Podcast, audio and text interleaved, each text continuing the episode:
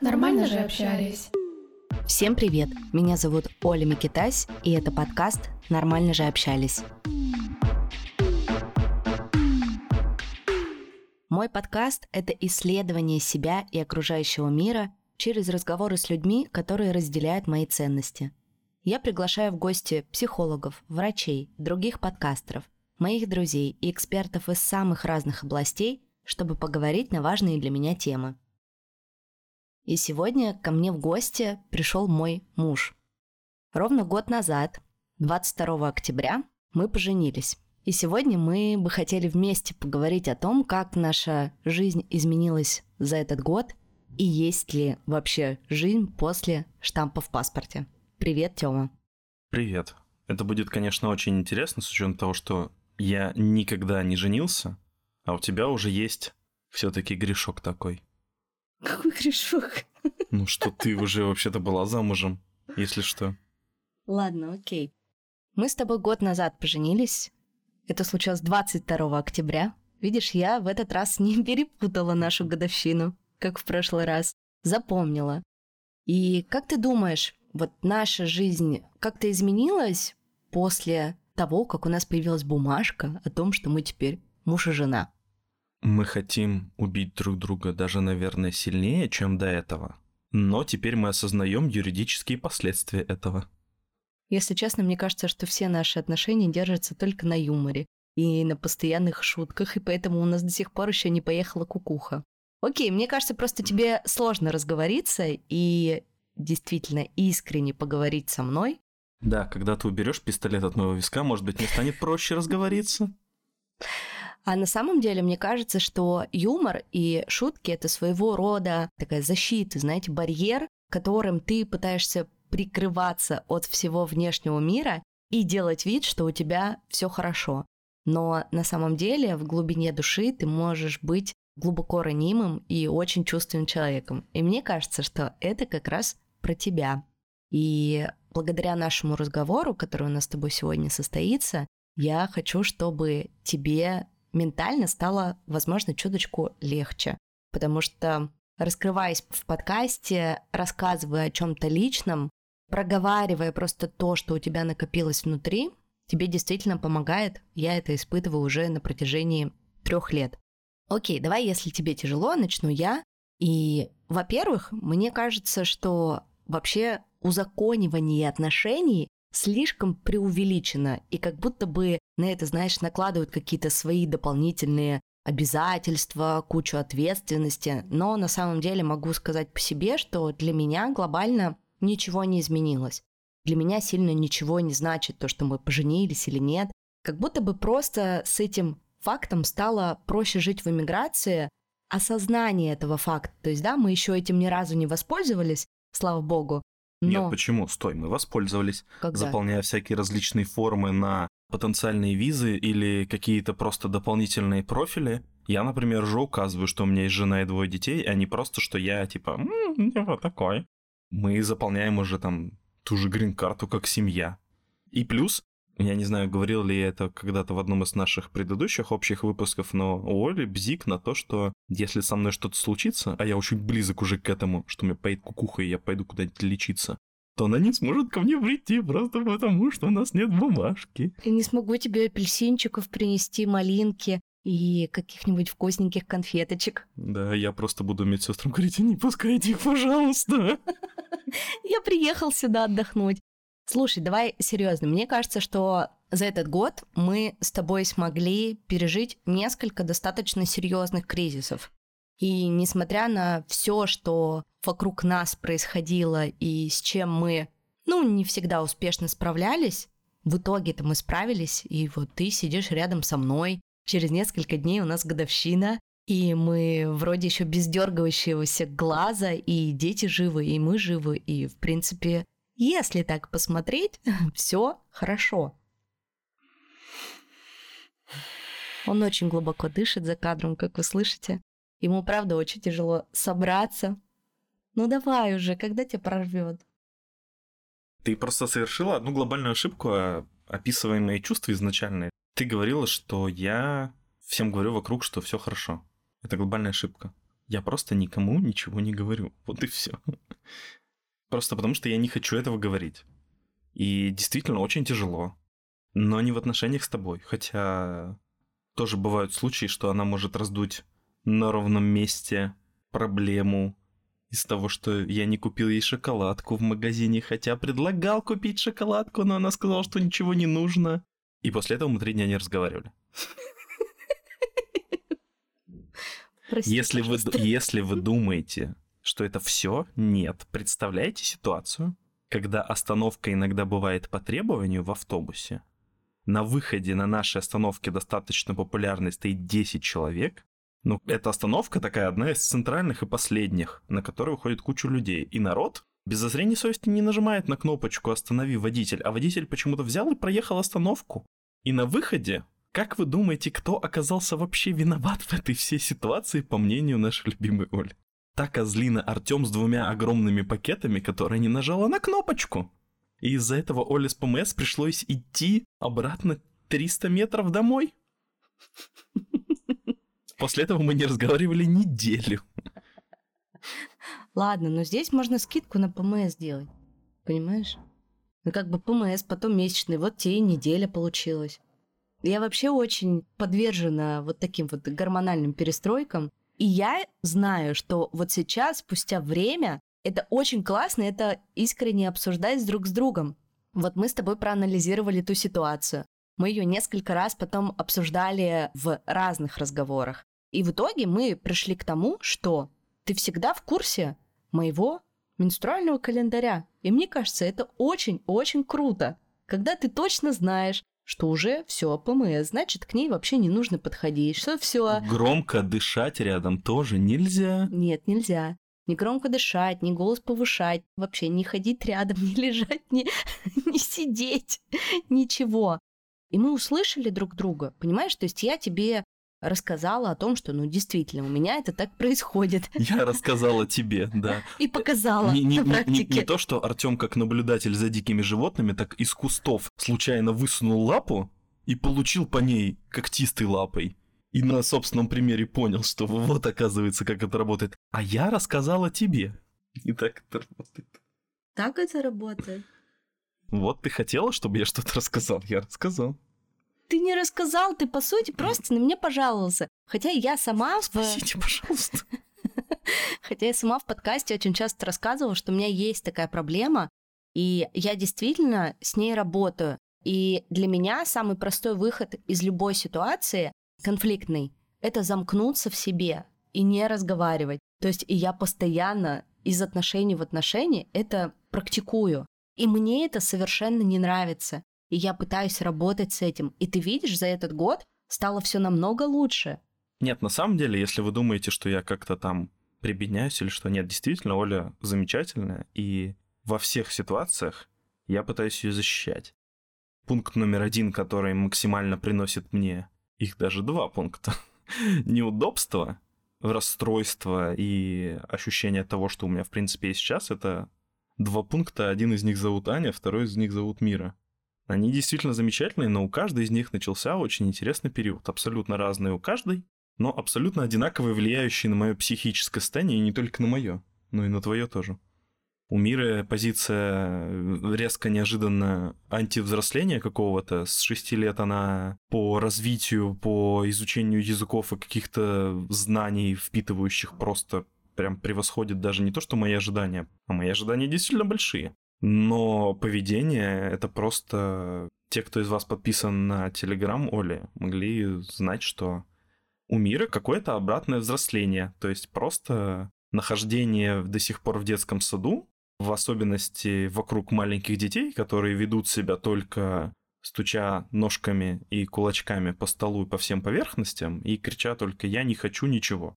И вот она себя также ведет, и, к сожалению, это распространяется абсолютно на все. От, наверное, стандартных родителей могут понять там отходов ко сну, до, в принципе, там... Да любого, на Да, самом любого, деле, да. да. У нее такой период, что все, что ты бы ей не сказал, все, что бы ты ей не предложил, если это не касается, например, поесть мороженого, она не хочет ничего. А у Ани период подростковый. чтобы, наверное, лучше понять, что происходит, мы сейчас не будем на этом останавливаться. Можно переслушать предыдущий эпизод, где я разговаривала с Аглаей Датышидзе про как раз подростковый период. И вот это вот родительство, мне кажется, внесло ну, самую, наверное, такую тяжелую, большую трещину в наши отношения и в нашу коммуникацию.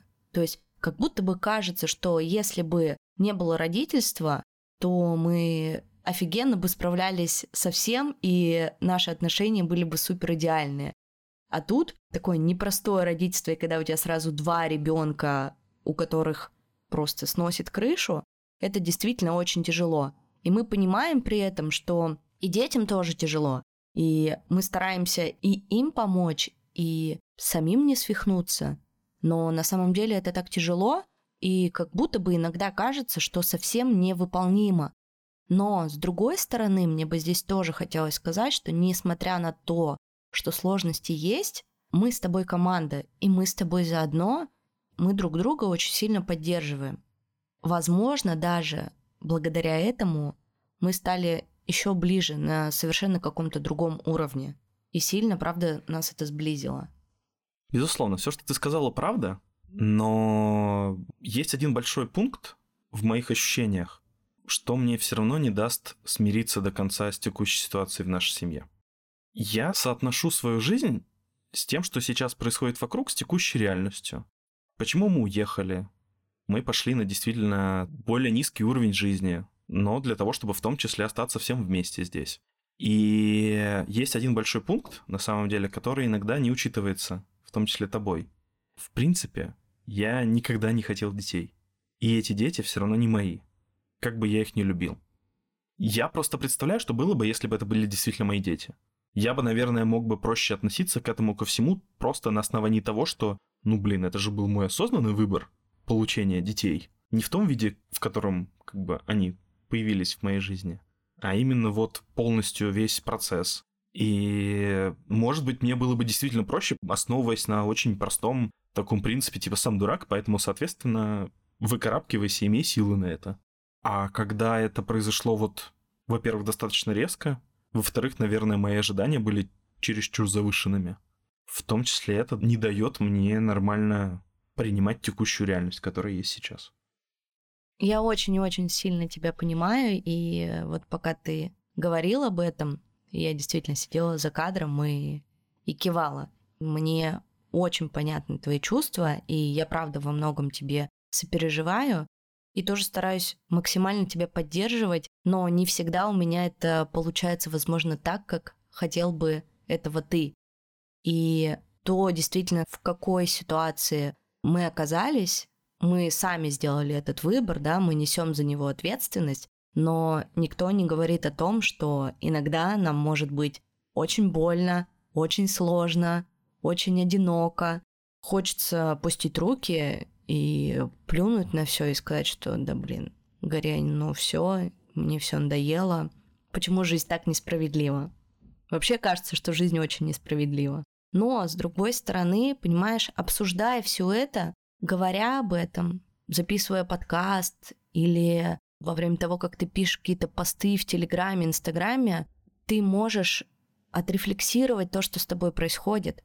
Понимаешь, понять, прочувствовать. И для меня сейчас социальные сети и подкасты это стали единственным источником вообще взаимодействия с миром. Потому что мы тоже с тобой об этом мало говорим и не учитываем тот факт, что мы оказались с тобой одни. Мы и дети. И у нас никого здесь нет. И мы очень в этом плане одиноки. И мы друг за дружку, правда, сильно держимся, но то, что нам не хватает социализации, такой живой, физической, настоящей, с друзьями пойти пиво в бар пить, позвонить подруге, и через 15 минут вы уже сидите где-то классно, пьете кофе в кофейне, завтракаете, болтаете, обсуждаете все на свете. У нас этого нет. Но несмотря на какие-то лишения, да, я все равно знаю, что мы сделали правильный выбор. Мы сделали тот выбор, который очень сильно повлияет на наше будущее и на будущее детей. Но опять же здесь немножко, мне кажется, в моих словах сквозит какой-то синдром отложенной жизни, да, что как будто бы мы сейчас лишаем себя всего того классного, что у нас бы могло быть, в той жизни, которая у нас должна была быть, но которой больше нет. И живем какими-то ожиданиями. И вот от этого очень сильно еще тяжело. Да, я полностью согласен. И продолжая свою предыдущую мысль, несправедливо будет сказать, что я получаю в сухом остатке только какие-то негативные эмоции, разочарование, грусть, ну и в принципе сижу в уголке и плачу. Нет, безусловно, мне нравится, когда мы проводим время вместе и просто что-то даже с ними сделать наедине. И на самом деле неожиданный еще такой позитивный момент в том, что я действительно как будто стал взрослее, и это отмечаю не только я, но и люди, которые на самом деле меня не видели уже 7-8 лет. Понятно, что возраст 24 и 30-31 это немножко разные, но я почему-то, что в, там, в 24, что в 30, мнил себя абсолютно здравомыслящим и взрослым человеком на всех уровнях. То есть в моем осознании практически ничего не поменялось, как мне казалось. Но люди, которые меня давно не видели, с разницей буквально, я не знаю, в неделю, просто поговорив со мной, в том числе, безусловно, какие разговоры у 30-летних. Особенно... Как твои колени? Как твои колени, какой мазью пользуешься, где эту страховку медицинскую оформить, где это молоко подешевле. Не только, но и, безусловно, у там моих знакомых большинства есть дети, а у меня это появилось так неожиданно, и поэтому, конечно же, я в том числе уже так вливаюсь в подобные разговоры, и большинство времени занимает именно обсуждение отцовства, материнства. И вот два человека с разницей в неделю буквально искренне сказали мне, что я очень сильно повзрослел в хорошую сторону и прям стал таким рассудительным, четким, уверенным. И на мое возражение, а что этого не было там 7, 5, 6 лет назад, когда мы нормально последний раз так общались, мне сказали, нет, конечно же, цитата, ты был распиздяем. На самом деле это меня сильно зацепило в первый раз, но потом, когда второй человек мне сказал абсолютно то же самое, я задумался, и э, действительно, наверное, все это сделало меня лучше. Ко мне первый раз эта мысль пришла еще год назад, наверное, где-то в конце весны, получается, мы переехали в марте, и мне уже в мае прошлого года, вот я с другом обсуждал, пришла мысль о том, что я действительно как-то стал серьезнее, ответственней. Потому что моя ответственность теперь распределяется не только на меня, не столько на меня, а на других. Давай здесь сделаем перерыв на рекламную паузу, а потом обсудим с тобой, что нам все-таки помогает сохранять наши отношения и любить друг друга с каждым днем сильнее. Оля имела в виду на рекламную паузу, мы сейчас пойдем потрахаемся и вернемся. Вот бы существовал сервис, в котором можно было узнать все о человеке перед началом отношений. Представляете, приходит тебе отчет, а в нем написано, сколько у него было партнеров, ходит ли он к психотерапевту, есть ли у него незакрытые кредиты. Человека, с которым ты можешь построить классные отношения, пока можно найти только набив с десяток шишек. Но зато купить машину и проверить ее перед покупкой сегодня реально. И сегодня наш выпуск поддержали партнеры. Это сервис Автотека, проект Авито. Автотека – это сервис проверки истории автомобиля с пробегом по ВИН или госномеру перед его покупкой. Благодаря сервису можно сформировать подробный отчет о машине и узнать максимум информации – которая поможет вам сделать покупку автомобиля прозрачной и безопасной. Из отчета можно увидеть, был ли автомобиль в розыске, залоге или в каршеринге. Расширенные данные ДТП. Может быть, с ним случались аварии, о которых продавец машины решил умолчать? Отчет также покажет, сколько автомобиля было владельцев, обслуживался ли он в автосервисах и проводился ли техосмотр по расписанию. С автотекой можно быстро отсечь лишние варианты до просмотра автомобиля, а после просмотра сверить данные и нивелировать риски перед покупкой. Специально для моих слушателей сервис дарит промокод «Нормально» большими английскими буквами на скидку 20% на покупку одного отчета до 31 декабря 2023 года, даже если вы уже являетесь пользователем сервиса – Ссылку на автотеку и название промокода я оставлю в описании к этому выпуску. С помощью сервиса вы точно сэкономите свое драгоценное время и сможете избежать рисков. Не то чтобы я закончил за две минуты, но мы продолжаем. Давай обсудим, что нам все-таки помогает еще не уехать головой и сохранить наши отношения. Потому что я действительно думаю, что то, что есть между нами, и то, как мы это проживаем, и то, как мы со всем этим справляемся, это правда очень ценно и важно. И как бы ни было тяжело, я всегда говорю, мы с тобой огромные молодцы. Смотри, все пройдет, а мы останемся. И нам очень важно сохранить себя и то, что есть между нами. Вот ты как считаешь, что нам помогает? Потом я скажу. Я бы сказал, что у нас с тобой замечательный баланс вот в том, как поддерживать друг друга, но он проявляется не в том, что мы прям сидим и друг напротив друга, ты такая молодец, нет, это ты молодец, нет. Это проявляется достаточно интересным образом. Тот, у кого сейчас больше какого-то ресурса, берет на себя руль, пытается вернуть на этот путь второго человека. В какие-то прям агрессивные конфликтные ситуации между нами я пытаюсь тебя успокоить. Это не всегда работает в моменте, но настойчивость с моей стороны, в том числе и последовательность, делает свой результат в какие-то моменты, которые связаны именно с э, детьми, и как они влияют на нас, и, безусловно, они негативно в определенных моментах влияют на наши отношения. Когда мне от этого тоже становится плохо, ты потом приходишь и успокаиваешь, либо даешь время просто обдумать это все спокойно. Я думаю, что вот этот вот баланс, и то, что мы искренне оба на действиях, а не на словах, заинтересованы не просто в том, чтобы сохранить эти отношения, а развиваться, делать их лучше делать действительно, чтобы у нас все было хорошо. Потому что, ну, что об этом говорить, если там при первых конфликтах вы оба сливаетесь и не разговариваете с друг другом или обвиняете в чем-то друг друга? Зачем? Мы как бы все в одной лодке. Ну, слушай, то, что ты сказал, это действительно правда, и мы очень сильно стараемся, потому что, возможно, кому-то может показаться, что да что тут как бы такого сложного, это же всего лишь отношения. Но на самом деле выстроить отношения между друг другом в достаточно непростых условиях, а еще выстроить отношения с семьей, да, с детьми, и как-то, чтобы это все держалось на чем-то, нужно прикладывать неимоверное количество усилий. Да, на самом деле, что не хочу показаться каким-то там красавчиком или еще что-то, но у нас действительно в нашем уравнении семьи куча усложняющих коэффициентов, таких как Артем, который пришел из ниоткуда фактически и пытается стать частью семьи, иммиграция, и это выходит из иммиграции в том числе, что мы постоянно все проводим время вместе. Девочек это хорошо еще, у них есть садик и школа, но вот мы с Олей, допустим, постоянно проводим время вместе.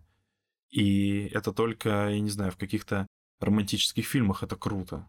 В реальной жизни это вот шоколадка, которую ты не купил, хотя тебя и не просили. Ну, это же, знаешь, это же история просто про маленький триггер. То есть этим триггером могло быть да. все что угодно. Ты там, не знаю, не закрыл крышку бы унитаза или не вымыл бы за собой тарелку, там не купил шоколадку. Да это что угодно. Это просто маленький триггер. И я думаю, что, ну вот если вернуться к тому, что нам помогает, помимо ценности, да, того, что есть между нами, будущего, которое мы видим перед собой, а это тоже очень важно. Мне кажется, очень круто осознавать, когда ты живешь не только, вы знаете, в моменте здесь и сейчас, а когда ты еще понимаешь, к чему ты идешь. И несмотря на все водные и на то, что происходит в мире, вообще очень сложно предположить, что нас всех ждет, я все-таки искренне считаю, что вот это вот какое-то минимальное планирование, да, минимальный горизонт событий, он все равно у тебя должен быть как бы в отношениях.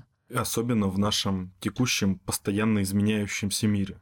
Ну да. Плюс я думаю, что еще нам отлично помогает, ну, во-первых, это проводить... Секс.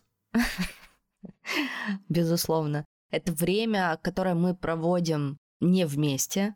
И... Секс. Ой, простите, у тебя не было? Ой, простите. Слышь? Это как раз к тому, что когда вы постоянно 24 на 7 вместе решаете всякие вопросики, плюс, как вы понимаете, мы еще работаем вместе.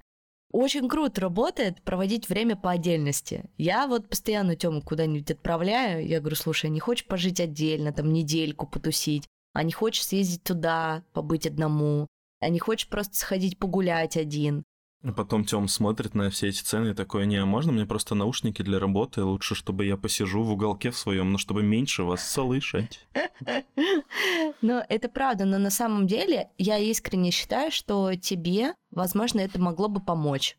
Проводить время одному — это очень круто. Научиться проводить время одному — это тоже очень круто. И вот эти вот всякие факторы, что да, это очень дорого, или да, сейчас этому не время, да это будет всегда, понимаешь? Всегда. Но, возможно, если ты сможешь выделить время, выделить на это бюджет, чтобы побыть одному, это тебе принесет намного больше бонусов, сил в дальнейшем, чтобы работать, жить и строить отношения, понимаешь? Безусловно, то, что ты сказала про планирование, это тоже то, что нас держит вместе. Просто потому, что у нас есть планы на это, и это здорово, как ты правильно сказал, я тоже так считаю иметь какие-то планы и стремиться к ним. Что вот у нас есть конкретный план, и мы проводим работу для того, чтобы он осуществился. И если вернуться к началу и к нашему первому вопросу, есть ли жизнь после свадьбы? Есть, но, мужики, есть лайфхак на самом деле. Сейчас Оля закроет уши, и я вам скажу. Закрывай уши. Давай. А, ты же все равно услышишь, господи. Сейчас за тупняк. Простите мы не носим кольца. Поэтому вполне есть как бы жизнь после свадьбы.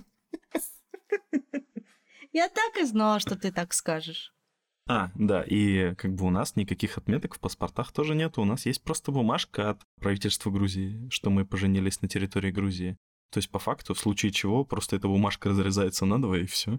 А, кстати, и наш брак не действует в России как и несколько твоих подкастов не действуют на территории России.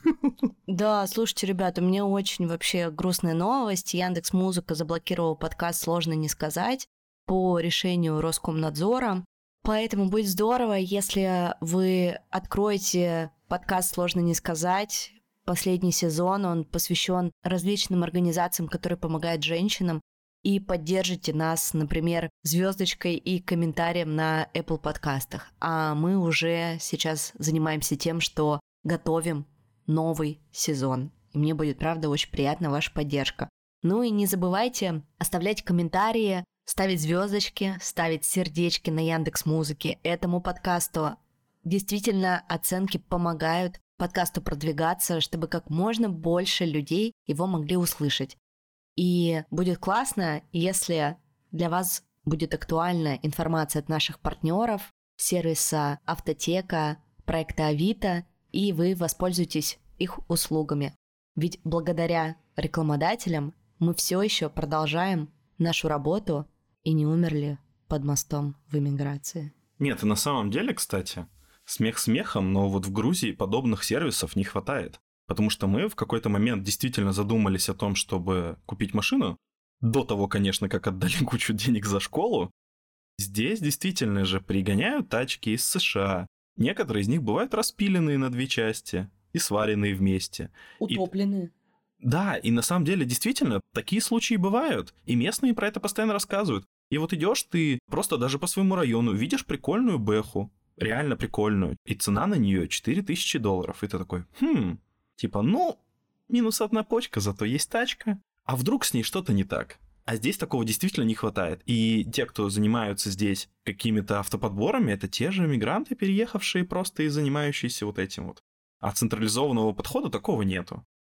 И знаешь, напоследок мне бы, наверное, еще хотелось сказать, что я очень тебе благодарна, потому что, ну, для меня это было важно, для меня был важен такой разговор с тобой, и я знаю, и слышала, я думаю, что наши слушатели тоже это заметили, насколько тебе было тяжело открыться, тяжело разговаривать. Я знаю, что ты сейчас не хочешь возобновлять офигенный подкаст, который ты вел вместе со своим другом Рашидом, подкаст про родительство, именно потому что ты сильно переживаешь, и у тебя очень много внутри беспокойства по поводу того, как ты с этим родительством справляешься, и ты боишься осуждения, и это действительно так.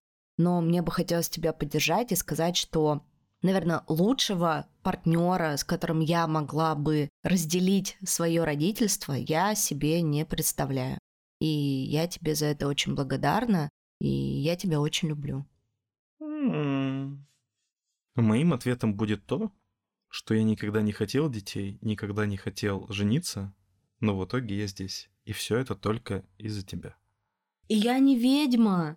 Она только моется под горячей такой водой, абсолютно капец. Спасибо вам большое, что вы были с нами, послушали этот выпуск. Переходите, пожалуйста, на мои социальные сети, ссылки на которые будут в описании к этому выпуску, на Инстаграм, Телеграм. Там я делюсь небольшими заметками о нашей жизни. И подписывайтесь на Boosty. Все деньги с подписок идут на благотворительность. Услышимся с вами через неделю. Спасибо, что были с нами этот час. Всем пока.